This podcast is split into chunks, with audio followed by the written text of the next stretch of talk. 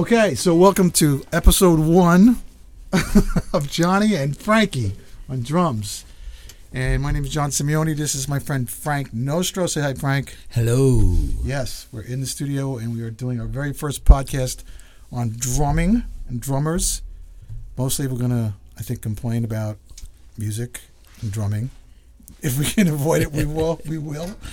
Um, but Frankie and I have been veteran drummers on Long Island for a long time. How many years are you, Frank, drumming? Oh my God. Let's see. How old am I? So, How old are you, Frank? I'm gonna be 65. on 65. Saturday. That's right. That's why Frank's sitting down because he's very old and he might break his hip. yes. So, how many years have you been playing? I guess I started when I was like 16. and, You know, 16. Well, started playing in clubs. You know, Uh-huh. like actually professionally for money, right? Right. Right. Uh, but of course, I I started getting into drums Right. well before that. I think right? me too. I think 16 was the no. 16 is when I started playing. Okay. Yeah. But so you, you got into it before that, though, I, right? I mean- lessons. You mean? well, yeah, just an interest in Yeah. it, I think I, know? I think I did lessons when I was 11 or something. Okay, but I was go, yeah. definitely not. I was like a late bloomer with that. You know, I didn't really start lessons. Like all my friends started in fourth, fourth grade, nine years old. I started late. You know, I did. I missed that bus, whatever. And you had a? Did you have a kit right away, or was no, it? m- like- no, no. I had a. I, I had a like. I don't know how it was for you growing up, but when I was growing up, you didn't get a drum kit. 1970, you didn't get a drum kit. You got a, a snare drum and a kick drum for Christmas, Mm-hmm. and then on your birthday, you got a hi hat, and then on you know your communion, you got a cymbal. So by the time you were like 15, you had a drum set if you were good. Mm, That's the way we didn't. We weren't gifted like full kits like that. You know, my, Yeah, par- my parents didn't do that. They were like, Right. you know, you're gonna. It's a, you know, it's a piecemeal thing that takes a million years to get. you know. Right, right. So, um, so we're we're going to talk about today, just I guess drumming in general. This is what Frank and I do. We drum and um, and we complain about drums sometimes and bands and stuff. So we're just gonna like this is actually I think a good podcast for a, a young drummer who doesn't know what's happening, who's trying to get out there and maybe hear about some stories. You know, we all have stories about gigs and stuff like that, and maybe it's a, it's a good also a good perspective for people who have never been in a band. And, and want to know what it's like because we all we've been through that too right so you know being in a band is like being in just another dysfunctional family usually Absolutely. right yeah Very good analogy. so you know we, we're going to shed some light maybe and, and have some laughs also frank brought brought beer to this podcast just so you know so if we say anything weird it's frank's fault just so you know I'll take the blame. all right so let's talk about um, let's talk about um, like so how did you actually start what was your first gig Well, a pay, paying gig. You, Pay- mean? you know, like when your Yeah, first in gig, clu- yeah. in a club. It was. Uh, I was in like like a sort of an Allman Brothers. It wasn't a Allman Brothers cover band, but that we played so much Mm-hmm. of their music that you could probably consider it. But that was all the way back in, in the seventies, and uh, it was some local bar, and that's that's what we did. You know? right Um, and uh, you know there was. but how did they get you how did they hire you for that how did they know you played drums Oh, these, well, these were other people from high school that I knew. oh just like local people yeah, who knew you yeah, yeah, yeah exactly, right. And um, um, you want to hear my story yes, I do. it's crazy Yeah, can I hear your story? Yeah. So here's my story. It's like you you get this because you're Italian. Okay. Right? So the way I started playing drums was, um, I was. This is a true story. I swear to God. We were going to a Fourth of July picnic at my aunt's house, and my father said to me, "We were dressed. It was Fourth of July. It was summer." He said, "Put on a pair of short. Uh, you know, everybody's dressed in shorts and tank tops." He said to me, "Put on long black pants and shoes and a shirt." And I didn't ask why. So now I show up at this picnic. Everybody's in bathing suits, and and I and there I am dressed for I don't know what. And then about an hour in, he says to me, "All right, let's go. We're gonna get in the car." He, me, and him and his brother, my uncle, drive to the Narragansett Inn. I swear to God, we walk into a wedding, and it's Gus Gus Coletti's band is playing Get out. Yep. Yeah. and he had spoken to Gus. I guess he was friends with Gus or whatever. And I sat in. He said, "You're going to sit." He didn't even tell on the drive there. I didn't even know what was happening. We get there. He says, "Are you going to sit in?"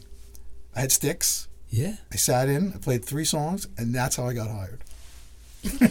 And then I had to stay in this stupid outfit drive back to West Babylon and in a stupid. I look like an idiot dressed for a, for a, a picnic with shoes on. I stayed, nobody even you know said good job or just like nope that was your audition. We think we did okay, Yeah, yeah, and yeah. that's how I got hired. How about that? Yeah. Do you believe that? Yeah, no, I do believe it. Yeah, it's a, it's a good, it's a, uh, you're you're already obviously skilled though to I- I- actually do to go in and audition. Obviously, Well, I- I right? guess mean, so. It wasn't like the beginning of your, I yeah, Yeah. And then I played the tunes. yeah, and then he started me working with uh, with Dave Farron, who was a, another Narragansett Inn band. And then you know how it Mm. works. You you play with one band, you play, and then you start people start hiring you. And those were the days where gotcha. you could work as a sub five gigs a weekend. okay, You know, yeah, yeah. and that and that's how it started. it was all through Gus's office. Yeah, Yeah, it yeah. was it was all all yeah. Right. That's what I remember.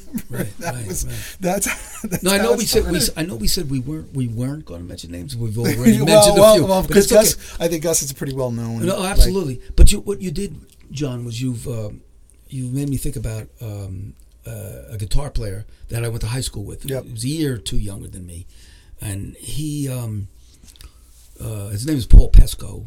I'm gonna I'm gonna call him out. Um, and the reason why I'm mentioning his name is because if you Google his name, you'll see his resume is pretty Yeah. impressive because he's been on a lot of records and played with a lot of pro people. Steve Winwood, you know, I'm Oh, dropping really? names. Wow. Oh yeah, Madonna. He was on tour with Madonna during that Live Aid. Anyway, I'm dropping names in. We, we're we're not really here Right. to do that. Stop saying names. We're not really here to do that. We're not really here to do that. But the reason why I bring Paul up is because he was working uh, Tony Filano. Oh, I if know you that. know that yeah, I name. remember that name. Yeah. That's the first. And he said to me, uh, he gave me the guy's number. He said, "Oh, you know, you know, try to call him up. Maybe you know you can get some work with him Yeah. doing club dates. Yeah. That's what it was all about then. Club dates. You know, because for me, John, it was um, it was not club dates. How it, it was bars. That Right. I, no, I started lo- right in with club the wedding with, with wedding scene. Yep. Yeah. See, I did not. I Yeah. was for me. It was bars for a long, long time Right. you know, for a long time. Um, and we, you know, we had uh, some of the bands, you know, I was in were like, you know, like uh, we we were uh, trying to do like an R and B thing. We were into like, Yeah. uh, and we weren't that popular on Long Island because you know Long Island was really more of a rock based, Mhm. You know, place. Yeah, You know, yeah. but we played Huntington. Uh, there was a few clubs in, in Huntington that we played all of the time. Yeah. So you started out in a different circuit. Definitely, definitely, Yeah, yeah. definitely, I didn't. I never. I don't think I ever did that. I didn't do it till now. Now I'm doing that circuit. I didn't even realize that you you would you started with the club yeah, date thing. yeah, yeah. So let's let's talk about club dates. Okay. Let's talk about wedding. Sure. So we're, Oh, if you're if you're not from Long Island, you don't know what we're talking about. We're talking about wedding gigs, like wedding bands. This in the '70s and '80s and '90s, even right. Oh, It was a giant.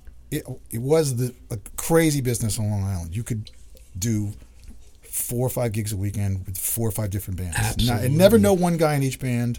That's the way it was. There just was so much to go around, right? A lot of work. Yep. A lot of work. and and that environment is you know it's kind of weird by itself because it's it's not it's kind of the opposite of a bar thing because in the bars like there's a little more interaction between members right stuff goes a certain way when you're playing like it, stuff tunes can like expand and grow and in a wedding thing it's more you know uh, it's more um, rigid in terms of the music right it doesn't really ever you know nobody rips out really on a wedding and not much right i That's mean a so it's point. a different it's a excellent point. different different head Excellent much. point. And, and and not only that, but you're you're you're responsible to to play a much wider range. Right.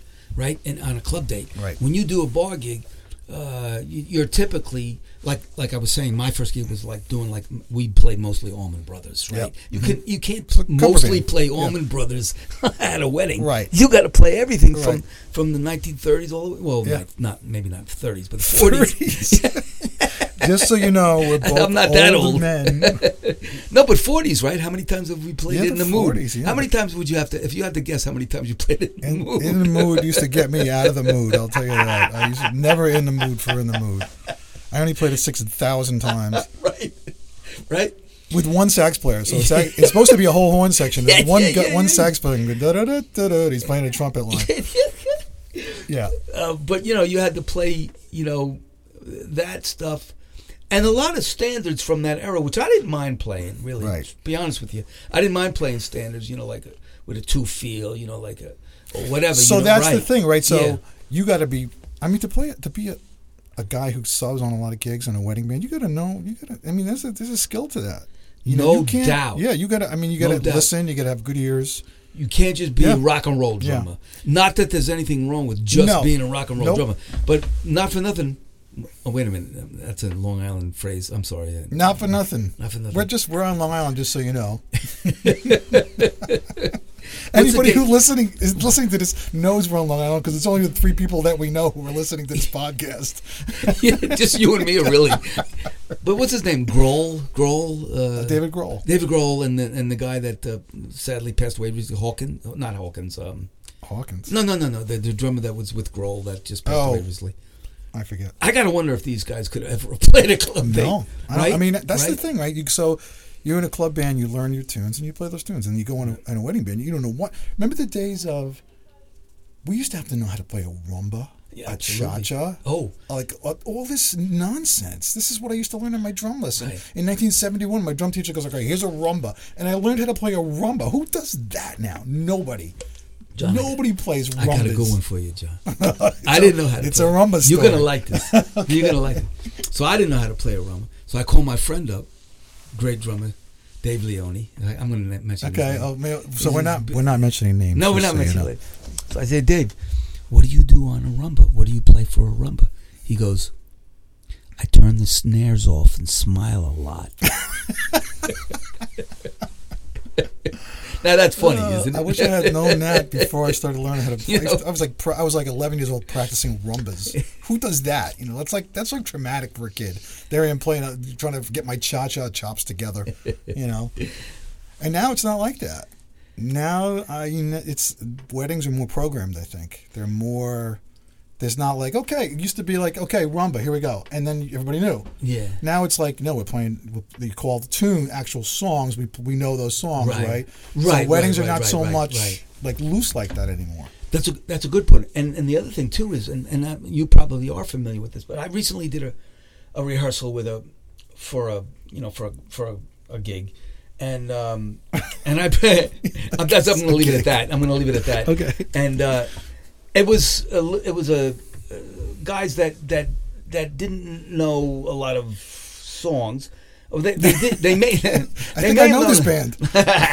no, no. Let, let me try to put this in. Uh, so I brought up the whole concept of how we used to. Uh, I used to watch. We you, you we as drummers would watch horn players, keyboard players, whatever, put the two fingers up Yep, yep. to indicate two sharps. Yep, yep. And or if they were going two fingers down, it was too flat. These guys that I was doing this rehearsal with didn't know anything about that. Yeah, yeah. You know, you know. So like, That, Because- that's, because right, you're talking. That's old. What you're talking about is old school. Yeah, yeah, That's because the- because yeah. because think about it. Nobody it. does that anymore. Think about it. You you scream across the room and the guy doesn't know the key they're in. Right. Scream across the room. E flat. Well, what? What? Was it, did you say B flat or E flat? You know, you know. But but if you but if you put three fingers down, you know, there's the visual. You don't have to worry about it, right? Three flats, right? Chris, you ever hear the Chris Carberry story? no, no. I want to hear it Oh, though. man. I love Chris. I I just mentioned just mentioned Chris Carberry. Another name name. Uh, so uh, Chris is is a great guitar player, and he has this story about doing a cocktail hour on keyboards because he plays keyboards as Yes, I know that. Yeah. So he's playing with a with a trump, horn. I think it was a trumpet player. I forget who it was. Maybe it was a sax player. He didn't know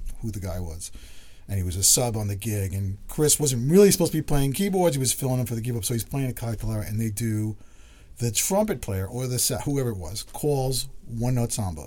okay. Yeah. So Chris is like, oh, note samba. I don't really, because you know, and he goes and I do it in G. What he calls his key, he calls the the tune and the key. Right. So Chris is like, oh, all right. So he gets to the, you know, Chris is like a genius. So he starts playing the tune. So he's playing one note samba. It's one note for the for the verse. Right, right. Two notes. for Yeah. The verse. melody. The melody. Yeah. And then it gets to the bridge, Right. and that's where it, the. Melody takes off. So Right. this whoever this guy was turns to Chris at the bridge and goes, "Take it." so and so Chris is Chris is telling the story. He's like, "Okay, so that means the guy called the tune in his key, and he couldn't play the bridge. That means he knew one note of, Of one note samba Right. in his key. so." Actually, Chris told it a lot more funny, but it's funny that like those guys exist. Like, yeah, I know one note song, but we do it in G, and I only know the verse, and it's two notes. But you bring up a good point as far as club dates go. If if if we're still under the umbrella of club I think date, we're under the umbrella. we're on that. yeah, we're, I think we're we under the are, umbrella. yeah. So, so bossa novas. It was Yeah, there's another one. Such an important, right? Yep. In the beginning of the night. Yep. Um, you know, that's what you would typically play is some sort of more Yeah, mellow some of version. still do boss bosses, don't Oh. I Yeah. guess they do. I don't know, but it was, but but there was always a kind of a stereotype and you know uh, about like the girl from Ipanema, you Yeah. know, like being you know because so many wedding bands have have played that song to death. It's it's, it's kind of like the the the, the uh, uh, uh, equivalent of what you were talking about before about in the mood. I- I- Ipanema was the bossa nova Mm-hmm. Right. version of Right. Mm-hmm. in the mood, right? It- It's just like so played out. You know that we used we started we started playing a lot of musicians started play, trying to get hip. You know, play you know whatever you know like Triste or uh, Yeah. or uh, you know, and and then blue bossa w- was hip at first, but then that then that became by the that became the girl of Ipanema after a while, right? I don't know. Oh God, yeah, Right, right? Yep. But Yeah. uh, but yeah, it's cool though the way that in the beginning of the night it was always sort of like a. Um, It was programmed. It was uh, pretty much programmed. you, you knew that Yeah. you were going to just be playing music to bring pre- people in. You don't. You didn't. You didn't have to worry about dancing yet. I right. And we I worked for guys that were like gen- the leaders of the band were like geniuses at reading the crowd. yes. You know, And Key. one of them, like one of the f- other funny stories. This is, I guess we're talking about funny stories and club dates now, but one of the other funny stories was I worked for a guy who used to say, you know, he wouldn't. We'll, t- we'll talk about tempos. He wouldn't count the tune off, Wow. or he would count the tune off, but then he'd say to the band, "Watch the people dancing to get the tempo." Like so, you like I was like, watch the people dancing.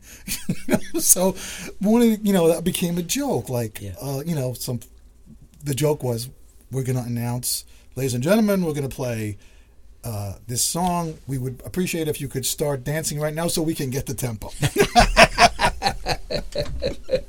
But you know, John, that's not that far. I off. know, I know, I understand where he was coming from. Yeah, yeah, yeah, yeah, yeah, yeah, Because you know, But just the idea of people dancing first, and then us playing to the tempo of the dance. that is funny. That is very funny. Very funny. Put the cart before the horse, right? Yeah, I- but I mean, you know, but it is true that uh, as a, as a wedding, um, as a musician that plays weddings, you are technically providing a service. Oh, yeah. right. Yeah. You're providing a service, and that service is for people to dance. Exactly. That's why people hire a Yeah. band, right? They're not necessarily hiring you to just sit there and listen like a concert, Right. They want they want to dance. You're right? there for their benefit. Right. Absolutely. I get Right, that for sure. Right, right. And that's why wedding bands are so expensive, I guess. I mean, you're, you're there to, you to cater to that, make that party happen. yeah, and, yeah. That's a tough, I I guess, I would say it's a tough gig calling a, a wedding. If you're the You know, leader, right? yeah, like you if you're said, the leader, like you to- said, there's there's guys that were really good at reading it, reading the audience. Yep. Yep. Uh, and, and I, I wouldn't do it. I mean, it's it's a dysfunctional club date bands are dysfunctional. I mean, it's just like what's weird. What's weird about the wedding? You know, I did so many weddings. I mean, and then you, I mean, you know, the last band I was in was 15 years, I think, and for 15 years I ate dinner with these guys every weekend. right. And just think about that. It's a family, Well, that, right? I Yeah, mean, you yeah. sit there, and you order dinner every night. yeah, that's a good. Every that's- Friday, I mean, you have it's bizarre. It's bizarre. You drive to the gigs together, right? you know, yeah, you, you eat dinner together. Yeah, you yeah. know, it's like it Yeah. is a bizarre. And then there's always some, you know, there's always some. It's like a family. Like who hates this one and this guy's not. I can't believe what this guy played on that. You know, and this I can't stand this. You know, he's too loud. I can't hear myself. There's another like you know, the drums are too loud. Could you just play the cymbals softer? You know, it's like always some comical, and you can't escape that, right? Even like the the hippest, I, I mean, I don't know if there are any really. Well, I guess there's a few. I mean, I, I think any, I think any band actually, right? You think if the wasn't there like weren't the Beatles fighting with each other? Oh, I'm Didn't sure. they not get along or something? Oh, I'm sure. Yeah, Yeah, so I'm think sure, about that. You now you're doing bossa novas. Think about the tension that's going to bring up. Yeah, You know, you're not doing hit records even. Right, right, right. I don't know. You got any? You got any funny club date stories? you probably have a couple. Well, how are we how are we rating this? Uh, I mean, is it is it uh, P- Well, I'll start- I- PG I have or one- what? Well, it doesn't matter. It's all, only your friends listening. No, no Yeah, that's this true, bunch yeah. of people have nothing better to do with their time than listen to our stupid podcast. But I, I have, one- I, I mean, you probably had the same story. I think every club date musician has this, like where the one of the guests dies at the gig. Ooh, that I'd never witnessed. Oh but I man, have we had a guy you know, die. You know, at the- breakages. you know, no, no, we had a broken guy die, arms. die and- at the Huntington Townhouse. I'll never forget it. oh Jesus! and it was like the first hour of the gig and he was old. He just died at the table. Oh and God. they i swear to god they moved the table. And this is funny to you, John. it, I, it's fun. this is not funny, John. what's funny about it and it's not funny. It is No, funny and I- it's I- not funny. no, I- but what's funny about it is they they you know the, those weddings were expensive. So they they literally moved the table. They threw a sheet over this guy? I swear to god. Oh, no. and they threw a curtain. that's- they now that- threw- now it's getting funny. they- the bride Okay, came up. the bride came up. I hope she's not listening. I'm sure she's Oh, not. and she made an she was crying and she's made an announcement on the on the band pa you know uncle phil it would have wanted us to go on. She's crying. And the, I'm like you know we're trying not to laugh. And he's dead. And they throw a thing over him and then they put this partition around him and people danced a foot from this guy's Oh, head for the next three hours i will never forget it Yeah. i remember seeing the coroner or whoever Yeah. whisk him out the door after like you know after they cut the cake or something. It was so weird. It is. It is weird, and it is funny too. Uh, I, We- I, I and stand corrected. We finished the gig. You know, I mean, uh, we, we finished the gig. Yeah. That yeah. happened. Yeah, that that that is so weird that it is funny, kind of thing. You know? Yeah. that's like one of those things. You know? No, I I, mean, never, I, I wasn't. I never I, experienced that. I don't but- look. Uh, you know, it's it's not funny. Anybody dying, especially at a wedding. I don't want to die at a wedding. Man, Yeah. please let it not be at a wedding if I go. You know, I don't want to be the floor at the Huntington Townhouse. You know, they'd scoop you up with the soup or something. You know, Yeah, take that take that dead body through the kitchen because he's not allowed to go out the front.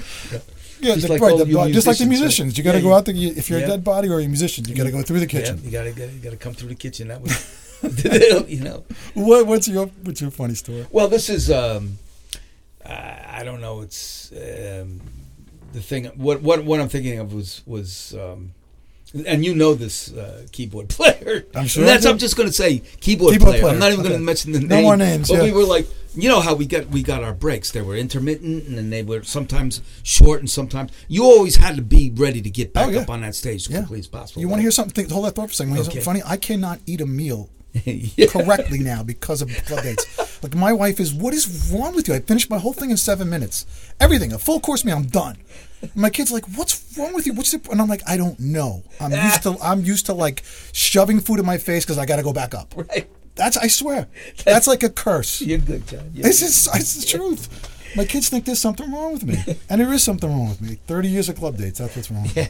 Well, yeah, yeah, I hear you. You know, but uh, th- th- this particular incident was um, it was during a break, you know, uh, and and and then we had to go back on, but the um, uh, the keyboard player was in the bathroom, right?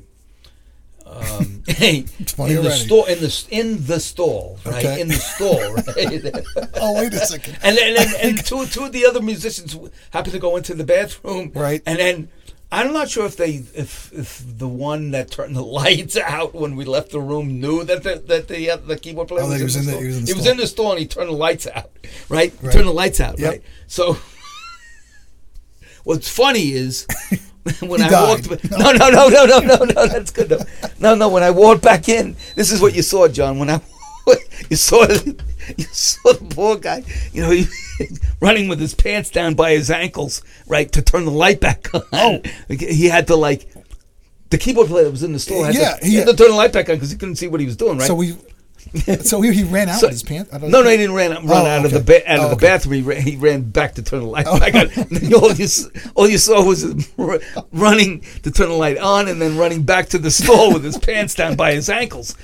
I don't know if that's uh, funny to you, but it Oh, was funny to me. I can still picture it. I you tell you, know? man, I think I've heard it all. I, Yeah. it's you know, it's one thing after another with these with like this the wedding stories. It's this is all we talk about when I get together with people who are in the bands. It's like like the funny stuff that happens on a gig. You know, it, it it's that stuff, and it's all the like that happened on a gig on one of the in the last band. You know who I'm talking about. Uh, I remember the the girl announcing the, the wedding party. Right. Um, this is, this was funny. Yeah. Um, she's going, you know, uh, she's just reading the list, you know, whatever. Right, and right, she's right. calling Uncle Herb or whatever, Uncle. Herb, you know, part of the bridal party. Right. And then I see her turn around to me and go, "Yep, he's dead." So he died before they re- redid the Oh, list Jesus. for Yeah, the yeah, wedding yeah. party. Oh, No- enough about death, though. People don't usually die that much on on gigs. John, I got an embarrassing story to tell you. Um, okay, so I was, uh, you know, I dub. I sometimes can play. I can play yeah. enough keyboards Yeah. where I can do a cocktail or a ceremony.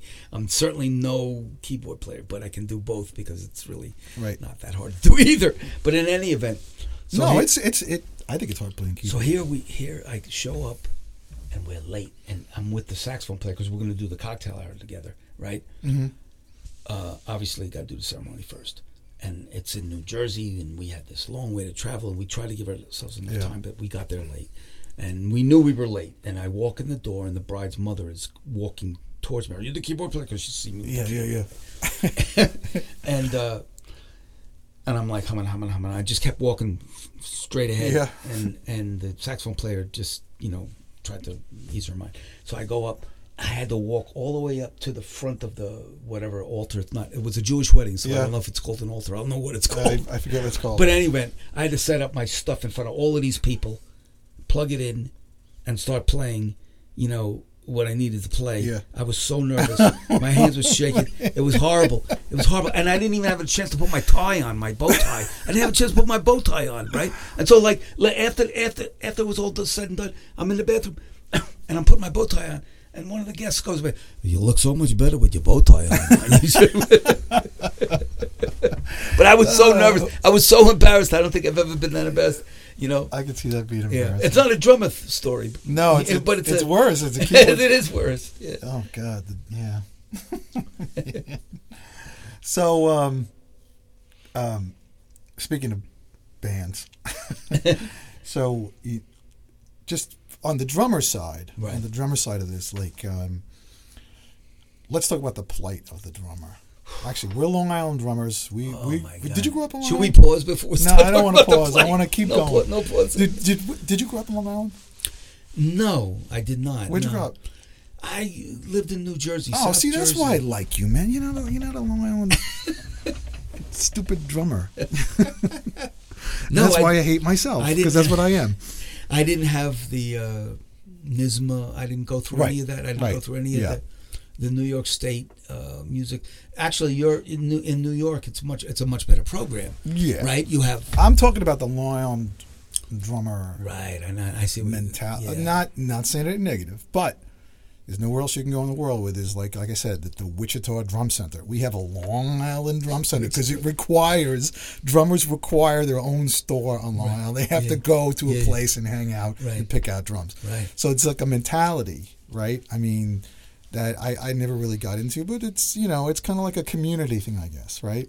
Yeah. So um, Do you remember the first Long Island Drum Center? Uh, yeah, yeah, Where was it? it was in Bellmore. No, yes, I don't No? think. I think it was in Commack. was it? Oh, Commack. Yeah. it was Commack. Right, exactly. Yeah, I I couldn't believe that place existed because I didn't. I di- again I didn't find it until I was in college. Something I didn't know it existed because I was I wasn't in into the, well I wasn't in that crowd, you know, Right. whatever whatever it was. Gotcha. Yeah. But so like the um since we're talking about club dates and Okay. gigs and drumming, Okay. so uh, that brings us that brings me to the one of the things that we always talk about is like being on a gig and the hierarchy of people who call tempos. Right, mm. tempos is the thing for a drummer, right? Boy. So like for me, the more important thing as a drummer, you're you're there to accompany. You're you're there for the groove to lay down something that people can lay on top of. Right. That's my philosophy. Some drummers don't have that philosophy. They have the chops is better and whatever flashy is better, and that's fine. I think some of the maybe the younger guys. I've seen a lot of stick twirling lately. I watch YouTube videos. Guys Yeah. twirl. It looks great It does. like playing these grooves, right? And then his stick flies up in the air, and it, another one appears somewhere else, like a magic trick, right? But I'm like, what the hell is going on? Like, which I was reading, like you know, books, like rudiment books and stuff. No one ever discussed throwing your stick in the air. That was mm-hmm. like that's a new thing, whatever. Mm. So it's this again. We're talking about mentality here, right?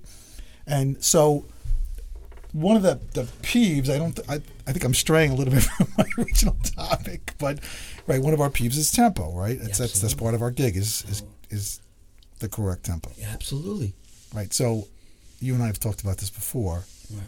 So it, and this happens a lot. Like you get on a gig, especially a sub gig. This happens to me all the time. Get on a gig, you're a sub.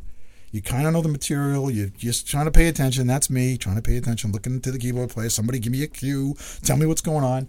And then the somebody calls a tune that you sort of know, you know, and like, uh, okay, um, could somebody count it off? And you get blank stares from the band. Everybody's like, nope, I'm not. I am not doing. You start the tune. You're the drummer. We'll tell you if it's too slow or too fast. right. right? Right. and then you have that uncomfortable time where it's it's too slow speed it up speed it up and it's just and then it just like it's just a disaster after that man that is my drummer peeve man that is the thing that keeps me awake at night and regret ever learning to play a cha-cha or merengue or drumba whatever it was right? So, do you agree with that oh, absolutely. Okay. So, so not only have, have has your uh, meal been interrupted by club dates, can't eat like a person like, but now your sleep has been right interrupted. my my sleep You know, but no, I, I, you know, I can't even attend a wedding now. like I because I stand up when I- when like I went to a wedding with my wife, and the band stopped playing the first set, and then the, the girl started announcing, "Ladies and gentlemen," and I stood up, and everybody like looked at me. They're like, "What do you?" And I because I knew she was going to say, "Everybody, please stand up," and I did. I was the first idiot standing because I knew they were introducing the bridal party. That's crazy. that is crazy. Yeah. That's going to be me in a mental asylum. The, why is that guy keep standing up and eating faster? He was a drummer in 1980, and now he's lost his mind. And this is why we have to sit him down. He stands up again. He thinks the bridal party's coming in. That's that's going to be me. You're going to be visiting. You won't be visiting me. You'll be in the next bed. Yeah. My kids will be visiting me. that's good. I hope. But the tempo thing, right? Is that a is that a frustrating? It's very, it's beyond frustrating. I mean, you know, because as you pointed out many times, you know, you can't. Uh, you, you you made a comment recently about how uh, one of the leaders said, "Oh, that tempo was beautiful." Right? No, no. Play it the same way. No, somebody said to me, Yeah. turned around to me after a tune and said, "That felt great. Remember that. Remember tempo." that for the next time. you remember And- a and- yeah, right. So And- he was saying, "Remember how I felt tonight, Yeah. and recall my feeling up for the next time." Yeah, yeah, yeah.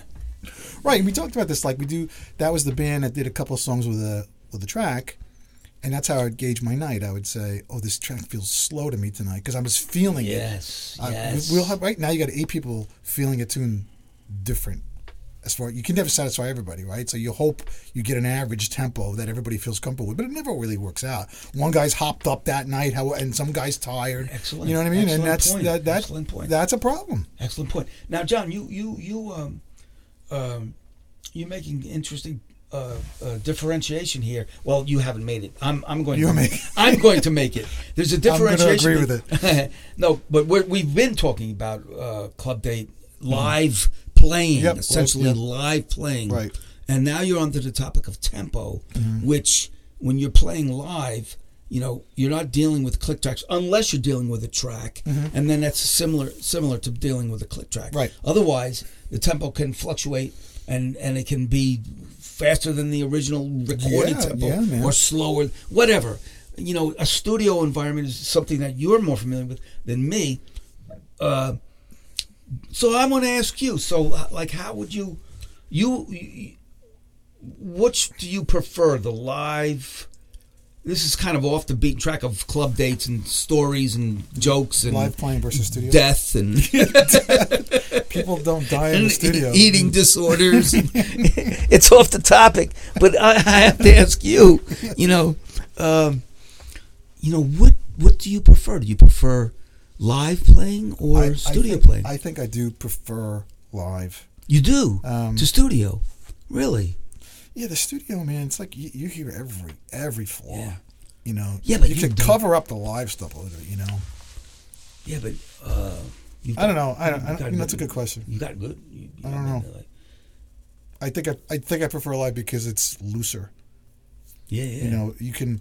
What I, lots of times I play in the studio, I play here and like, a, and then I play stuff back and I'm like, I thought that fill sounded great, but it sounds like the worst piece of shit ever. You know, it's like it doesn't work. You know, no, I mean, I, I understand. and somehow on a live gig it might work. You know, but in that particular recording, it didn't work.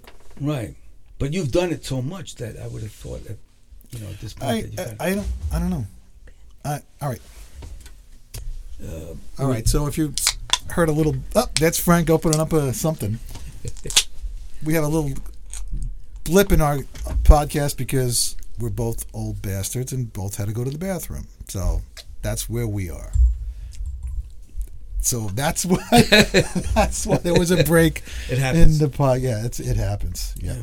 So we're not coming to you live. We're actually almost dead. Is that, that's us. more, more death jokes. We're dead. Jokes. Jesus. All right, so I think we, we were talking about um, the the tempo thing? Tempos, Yeah, tempos, critical, critical situation. You know, uh, and you you pointed out earlier how one of the uh, band leaders you work with would say, and I thought this that was pretty funny what you said about how. You know, start the tempo and then watch the dancers' Watch the feet people and dance change and- the, and the- the change tempo based on their. You know, but that's not to tell you the truth. That's not.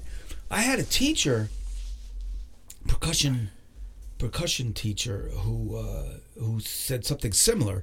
You said, you know, basically w- make sure to watch the dancers, Right, right. Because obviously, again, your ser- the service you're providing, you're providing a service. Right. Mm-hmm. You're not you're not there for people to listen. You're not. Be- it's not Beethoven symphony, right? It's Definitely you know, not. You're playing dance music for a party, you know. Yep. And you want and and and, and, it- you it- want people it's funny. dance. There's so many different schools of thought with tempo. Like, um, you know, temp, good temp, good having good time is a good thing. I think. However, there are times. I mean, um, soul vaccination, right? It's great. That that definitely speeds up at the end.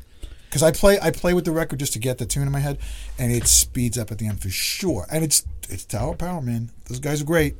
Garibaldi's great, but it definitely speeds up. Now, is that bad? Is he bad? No. I mean, that's that works in that tune, you know. So, but we're talking about two different things. We're talking about like Tower Power versus Club Date Band. Yeah, you know. well, yeah. So power, power. You don't. You rarely hear people play that Tower Powers music on a Right. we- on a wedding because it's not really. And I, and I think I, I may be right about this, John. You could check me on this, but those. I'm gonna check you the- on to this. check- please do. I'm gonna Google it. most of Tower's tempos, they're really, uh, you know. Again, I want to I want to say that they're.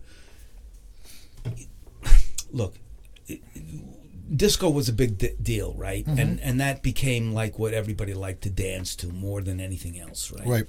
And I'm, if I'm not mistaken, the, the conventional wisdom is 120 beats per minute For disco, know, or right, for anything that's guess so, comfortable yeah. to comfortable to dance to, comfortable to dance somewhere between 110 120. Certainly no less than 110. yeah. You know, unless you really want to slip your disc. you know what I mean? I mean, but you know, like you know, um, but anyway, Tower. If I'm not mistaken, Garibaldi's all over the a lot of their stuff anyway is slightly slower than let's say Let's Groove Tonight by Earth, Wind and Fire or Boogie Wonderland Mm-hmm. or September or any of those other t- uh, you know whatever you know Disco Inferno right Disco oh my god Yeah. so like those tempos are slightly slower um You mean on the recordings? uh, I'm talking about um no I'm talking about Tower now The- Yeah, on but on the Tower recordings. yes Yeah. yes right yes Yeah. So, um, so yeah, again, I mean, I've I've I've heard so many um, um, bands that are covering like that old school stuff now that we did when it was real, when it was current. when it was current, right? when it was current, and and and they play and and they just go from one tune to the next, you know, with more or less the same Right. Oh, I know Tempo. what you're talking about. Yeah, that's what I'm trying to that's get at. That's catering. That's catering to the people, dancers. people dancing. Yeah, but right, and so yeah. that's what your that's what your Right. job is, right? That is- you know, is, yeah. right, but it, but it's, it, and it's not necessarily a good thing because because you be- because it's not really grooving the way you you would want Mm-hmm. Yeah. it to groove, like like the record, you know, right. Right? I don't know about you know. It's like I always feel like like the groove is everything. It's It- everything. I hear you. You know, I, I was talking you. to my friend Dave uh, today, who's a bass player, and um, I think I, me personally, and he agrees. He's a bass player. You could have like a an okay drummer keeps good time, and a bass player who's grooving will make up for that. They'll make that guy sound good. I mean, look at maybe the Winans. They have drum machine usually, and the, the bass is killing. They have like, you know, these studio guys killing it, and the tunes are great. Yeah. You know, I mean, it's, you know, it's drummers tend to, I think, overthink things, or, or I don't know. I mean, it, it's great having a, a great drummer on a on a session or on a gig, whatever. I think it helps for sure. But I think, I think a bass player is more important. I don't know. You know, that's Well, just my opinion. Well, there's no question that bass and drums is, uh, you know, that relationship is Yeah. is what Yeah. you what you and I both know is so key, Yep. right? Uh, Yep. You know, a good bass player and a good drummer that are Right. I mean. I could. I, I mean, I, I'll do. I will play for free with a good bass player. You know, a guy, a guy who makes it happen. yeah. You know, because it's wor- it's worth it. I remember being. This is how screwed up my mind is. I must have been like six years old or something. I don't know, but I remember being in my house, and I guess it was my grandfather played piano, and maybe I was napping or something. I woke up and he was playing this something, and I was a kid, and I like started crying. I don't even know why I was crying, hmm. but whatever. It's like it got in me. Whatever he was, you know, and I feel that same way about these these grooves, but you know that I hear that that make me feel good as a musician, you know. Sure. And some of that that's what some of the stuff that's lost on like cover bands and wedding bands. It's more of a like we're churning out this stuff, you know. It's not it's not anything like well, it is. so- I shouldn't say in general, but I mean, it's a product, is what it is. It's a sad right. It, absolutely. It's a sad thing about club dates. Sadly, you know, it's it's music by the yard. Yep. So you know, like how many club date leaders How many yards can we jam down your throat in club four date- hours? Club date leaders are all about quantity, right? Yep. Not quality, Yep. right? I mean, Well, not always. Not always. not It's- always, but you know, I mean, most. But, that, but you know, it is what it is. It's it's a it's a means to an end for you know. Yeah, they want to make sure that the Yeah. customer's satisfied, which I can understand. But I mean, true art, right? And true, uh, Right. So we're talking know. about we're talking about two different things. We're almost talking about like I want to be an actor, and before I can be an actor and, and go to Hollywood, I have to become a waiter in Hollywood. so to get that big break as an actor, I'm going to be a waiter first. I'll be at a, a waiter at a singing restaurant or some shit, and then maybe I'll get you know I'll get an audition for a real thing. You know, it's kind of the same thing. It's it's it's it's not necessarily a stepping stone, but it's it's playing. You know and it's and the money is I was I'm grateful. I'm grateful Yeah, for yeah. the years that I played. You know, I'm I'm, I'm grateful for for the work that I've had. You know, uh, yeah. It, but it wasn't what I said. To to your point, absolutely. I, I was really. I used to. You know what I hated, John? I hated the, the four hour thing. yeah, but Oh God, Yeah, I hate. Because you go to see a concert, and how, how what, what's You're the right. maximum amount of time Yeah. did like You know your favorite band would play? The- Hour and a half, two the, at the most, the weirdest thing ever for me, because I started out doing club. I was doing more club dates than anything else. Now I'm doing more clubs, and like you play some of these clubs, and the people actually stand next to you and look at what you're doing. Yeah. They actually pay attention. Whereas a wedding, nobody even knows you're there. They do not. No, nobody watches the band. You know, they don't. They're not there for that reason. They're there to give their envelope and watch this thing happen. You know what I mean? But at a club, people are there. You know, especially if it's kind of a hip venue, they're there to see the musicians, or they are musicians. They want to see who's what's out there. It's a different vibe. You know, Yep. pays a lot less, but Right. it's you know supposedly more satisfying than doing a wedding. The wedding thing is is a, is a moneymaker. It's what it is. You know, Yeah. for, I mean, it wasn't even for me. I don't know. But that's really when you come down to it, you know, commercial art and real art, you know, are two different things, Right. right? I mean, Right. Yep. um, Mhm. you know, I'm thinking of Van Gogh, who was not even really popular when he was alive at all, or not just popular, but pe- I there's a book um, about Van Gogh that I kind of read. Uh, kind of read. I read it recently uh, again, reread it because um, I used a quote from Van Gogh, and uh, t- I had to officiate my nephew's wedding, and he's a photographer, so he's into art the way I'm into music, and we have a very close relationship. Mhm. So when I did his officiating, I found a quote by Van Gogh that that discussed, you know, uh, comp, you know, uh, composition of, of color, you know, background with a, Yeah. a somber background versus uh, against a something other whatever a wedding of, of colors. You know, the, these these are the words that he used. Yeah, yeah. And my my point is is that Van Gogh was not admired at all during his. It was only after he passed away that they recognized his work as being good. Right. Because we have, his work we was- have to die first before anybody can remember those Back- guys. it always comes back Oh, those guys are right? dead now. They were good. but, but no, my no. Actually, my so so like so. My point is is that Van Gogh, he uh, in the beginning of his life, he his, his family had um, they they had galleries, art galleries, and he was like just a salesman in the beginning, believe it or not. Um, and he never liked selling this stuff that he was selling because it was too commercial. Right. Now, so like I kind of think of what you and I did with wedding band, even though it was a valid way to make a living, and and we both enjoyed it, and we, you know, uh, uh, but it, it- it's not the same as It's not creative. n- it's not the same, right? It's not. It's Uh, not creative. Well, it's not. It's not creative. No. You really can't stretch out on a on a wedding. You're not supposed to. No, I don't think. no, no. I. You know. just one more one more thing I want to talk about. Oh, please, please, please, please. So like my um, my background in drumming, I think I was always behind a little bit. Like I was doing those weddings when I was you know high school and stuff, and then I went to college. I was I was I think I was I was I was the best drummer in my high school in 1979. I went from the best drummer in high school to the worst drummer in college. I was the bottom of the barrel because of the guys who I went to school with. You know, I went to this University of Bridgeport in 1979, and Weckl was there, Joel Rosenblatt, who's a very good friend of mine, and everybody was like that. Everybody, and that's where I learned everything from those guys. Not even from from from drum teachers. I learned it from that culture of these. Everybody was like a freak. All the guys there in '79 and '80 in their early '80s in that school are like they're on records now. All of them. Um, Paul Mariconda, Fred Vigdor's an Average White Band. Uh, I mean, they're all session guys. I mean, Dave. yeah. You know, he was. You know, th- they lived down the hall from me. Who knew? I didn't know. You know, I mean, it's like I didn't know. Nobody was anybody at that point. You know, but that's where I learned everything in school. Is it was in that college. Get, check this out. So to get into music school, I had to audition. And 1979, I go with my parents. We drive to Connecticut. My music teacher recommended the University of Bridgeport. The director is Neil Slater, right? He auditions me, and then he sits. We go in his office. He's talking with us.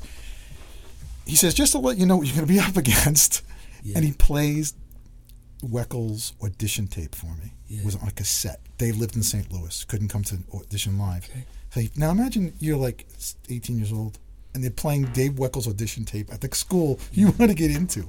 It was like mind-boggling. I'm sure. I was like, I, "There's no," and I got in. I don't even know how I got in, and Well, and that- that's this is what I was subjected to, and, and it was that was the thing that taught me everything. Taught me everything. when you say everything, what do you mean? I mean, how to play, what to play, uh, technique. Um, they turned me on to Steve Gadd. I never listened to Steve Gadd in high school.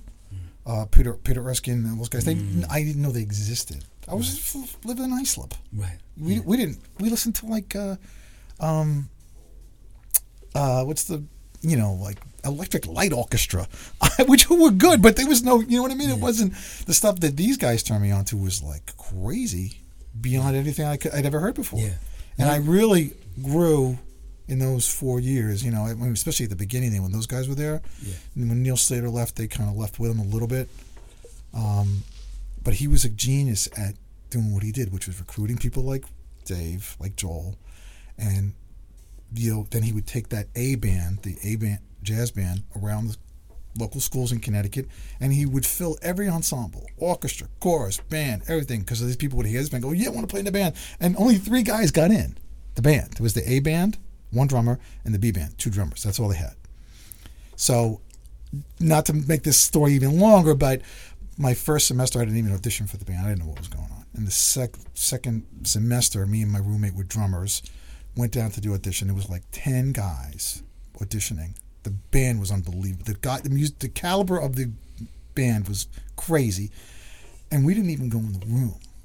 We just looked through the window And me and my roommate Tom said, uh, "This is this is not gonna happen." You didn't. You didn't go for. Didn't even audition. And then the following September, I think it was September, or I don't know, I forget what happened, but it wound up being Dave in the A band and me and Joel in the B band. We were the, we were the three guys who played, and the rest of them. A great company, man. I You know? I mean, and I was like, what? How did I get involved? You know, I'm like, I, I it was me and Joel and Dave.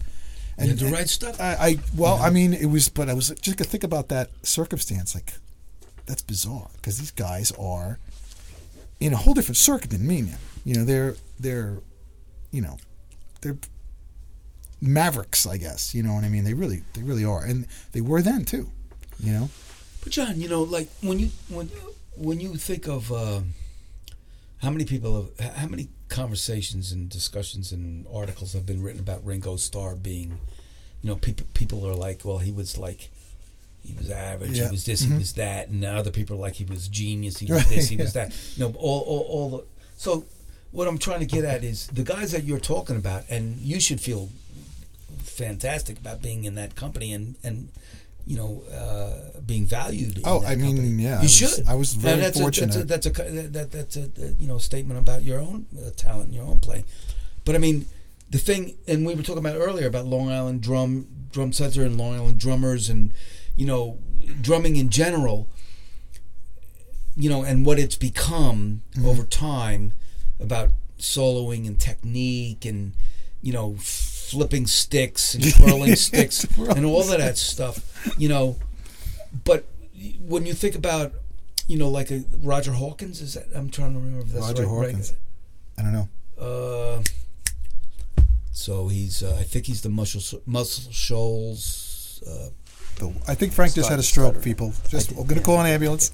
please yeah i did uh, You're yeah, talking about I'm the sorry for, yeah uh, i can't yeah i can't Yeah, do all this right, and that that's at the same time you're gonna have to edit but uh but your point is taken. I My point, yeah, right. Like the like like a lot of great drummers who, who wouldn't even be able to hold Dave Weckl's jock strap, but they're on all kinds of records, Yeah. great records. To your point earlier Right. Mm-hmm. about how your grandfather made you feel about a certain song. Yep, yep. You know, you don't have to be, you know, a Vinnie Colaiuta Understood. to understood, get yeah. somebody to, to move somebody, right? Right. Yeah, I'm only bringing it up because it it's definitely changed me a lot. No, it's a, It it's an amazing experience Yeah. that people would be interested in in knowing. You know, uh, I'll tell you what the nice the, the biggest compliment I ever got was ever in my life as far as drumming goes.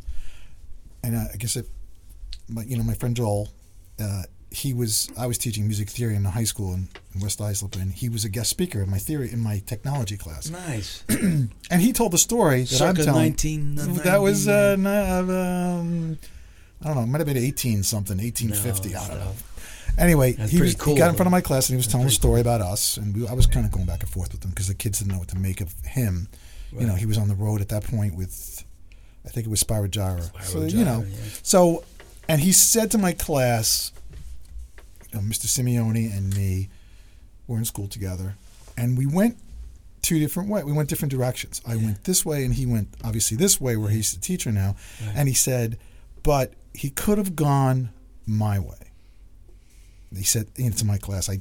I just opted to go this other way, which was like the best thing, like the nicest compliment anybody could ever say. I could have gone that way, and I, I chose not to for whatever reason, you know.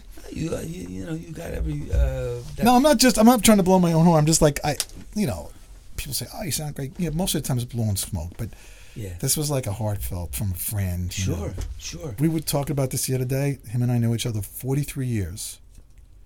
That's disturbing. My wife's 45. That means when I met Joel, she was two. She was shitting in her diapers. That's how old I, we are. That's how old we are.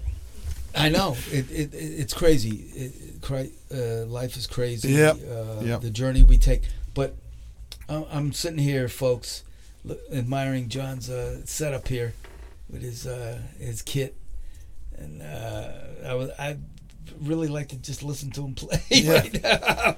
yeah, I got to be honest. I got to tell you something, John. I got to tell you something. I absolutely love watching drummers play. You do, huh? You know, yeah, of all of all st- caliber, You know, I just I don't know what it is. I just love watching. I don't. Some I don't like watching. Some some make me feel uncomfortable. they look like weird. I don't, I don't know. Maybe it's I don't, I don't know. Well, I don't even like watching myself play. Like, I even like. I mean, seriously, I like. I don't- I definitely skeeve like- myself out when I'm like, you know, it's like like uh, not being able to walk around in front of yourself naked anymore. It's the same deal.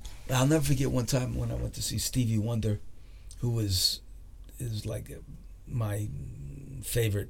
If I had to pick a favorite uh, artist, Mhm. you know, it would be Stevie. And I saw him at the Coliseum in the in the seventies, and uh, we were I was behind the stage, so I got the view of the drummer hmm and the drum set from behind, and I realized that's the best view of a drummer Mhm. because that's the Yeah, you want to sit there. that's your perspective, Yeah. right? You want to see his feet, you want to see his hands, right?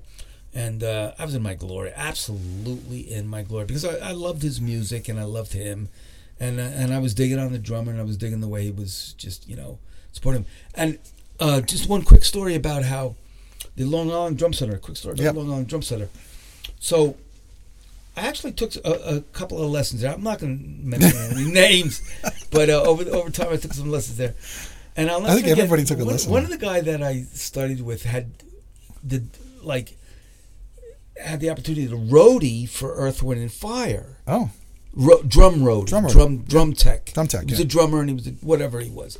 Anyway, he tells me like the next time I see him, I asked him about it, you know, because I was a big Earth, Wind, and Fire Mm-hmm. fan, and uh, and he's talking about the recently deceased Freddie White, right. and um, he says, his comment was, "Well, I thought he could have done more," and I said to myself, Could have done more.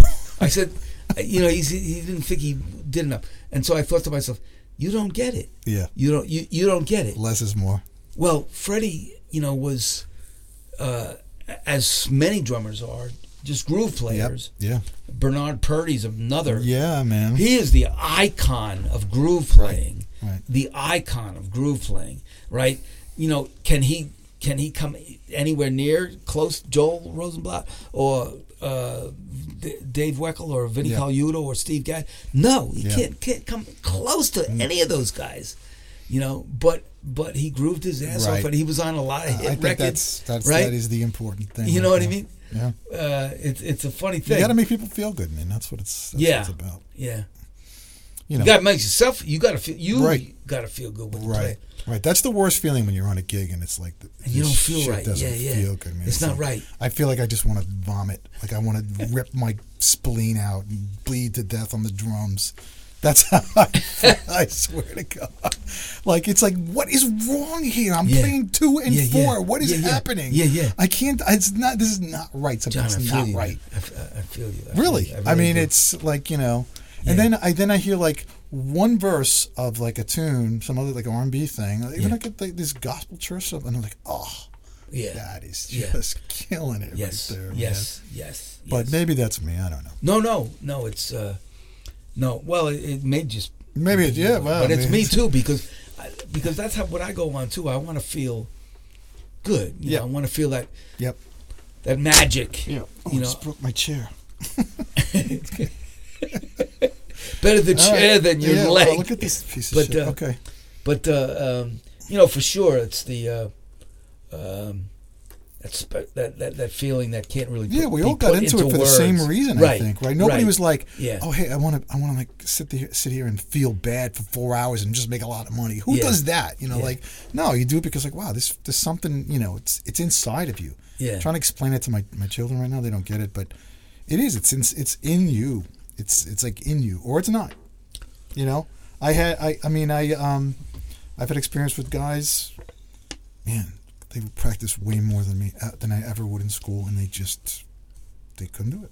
They Didn't have it. I mean, it's like like phys- It's a physical thing. Right? Drums is a physical thing, and feel is feel. You know, and sometimes people don't have that. I, I can't explain it. It's like a it's like a classically trained piano player, or I'm excuse me, uh, like a, a jazz a guy who's predominantly a jazz piano player. Usually, they can always go right to the classical. They can make that transition, but not the other way around.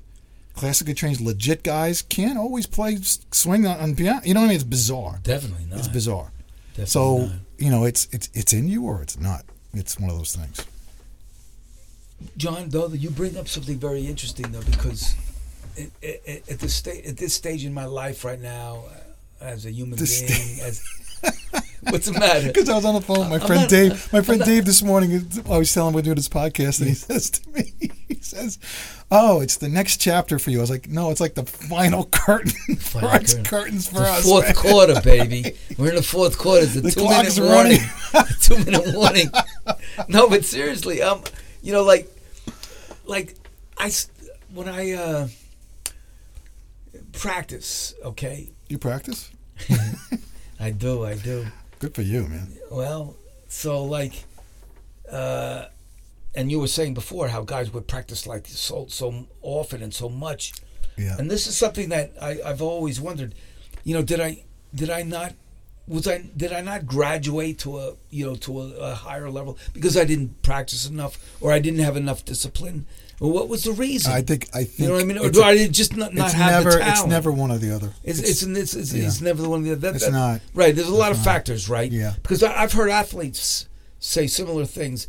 Um, you know, because there's a lot of talented athletes Yeah. that you know don't make it to the pros, Mm-hmm. right?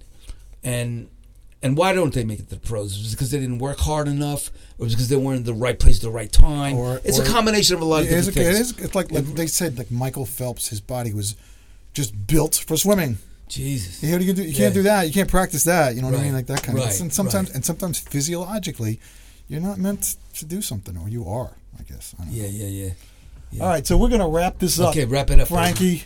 John. It was a pleasure. Yeah, man. Absolute. Pro- Yeah, and uh, I- I, I I don't know. I think we're supposed to say like and subscribe, or leave your comments below, but nothing bad.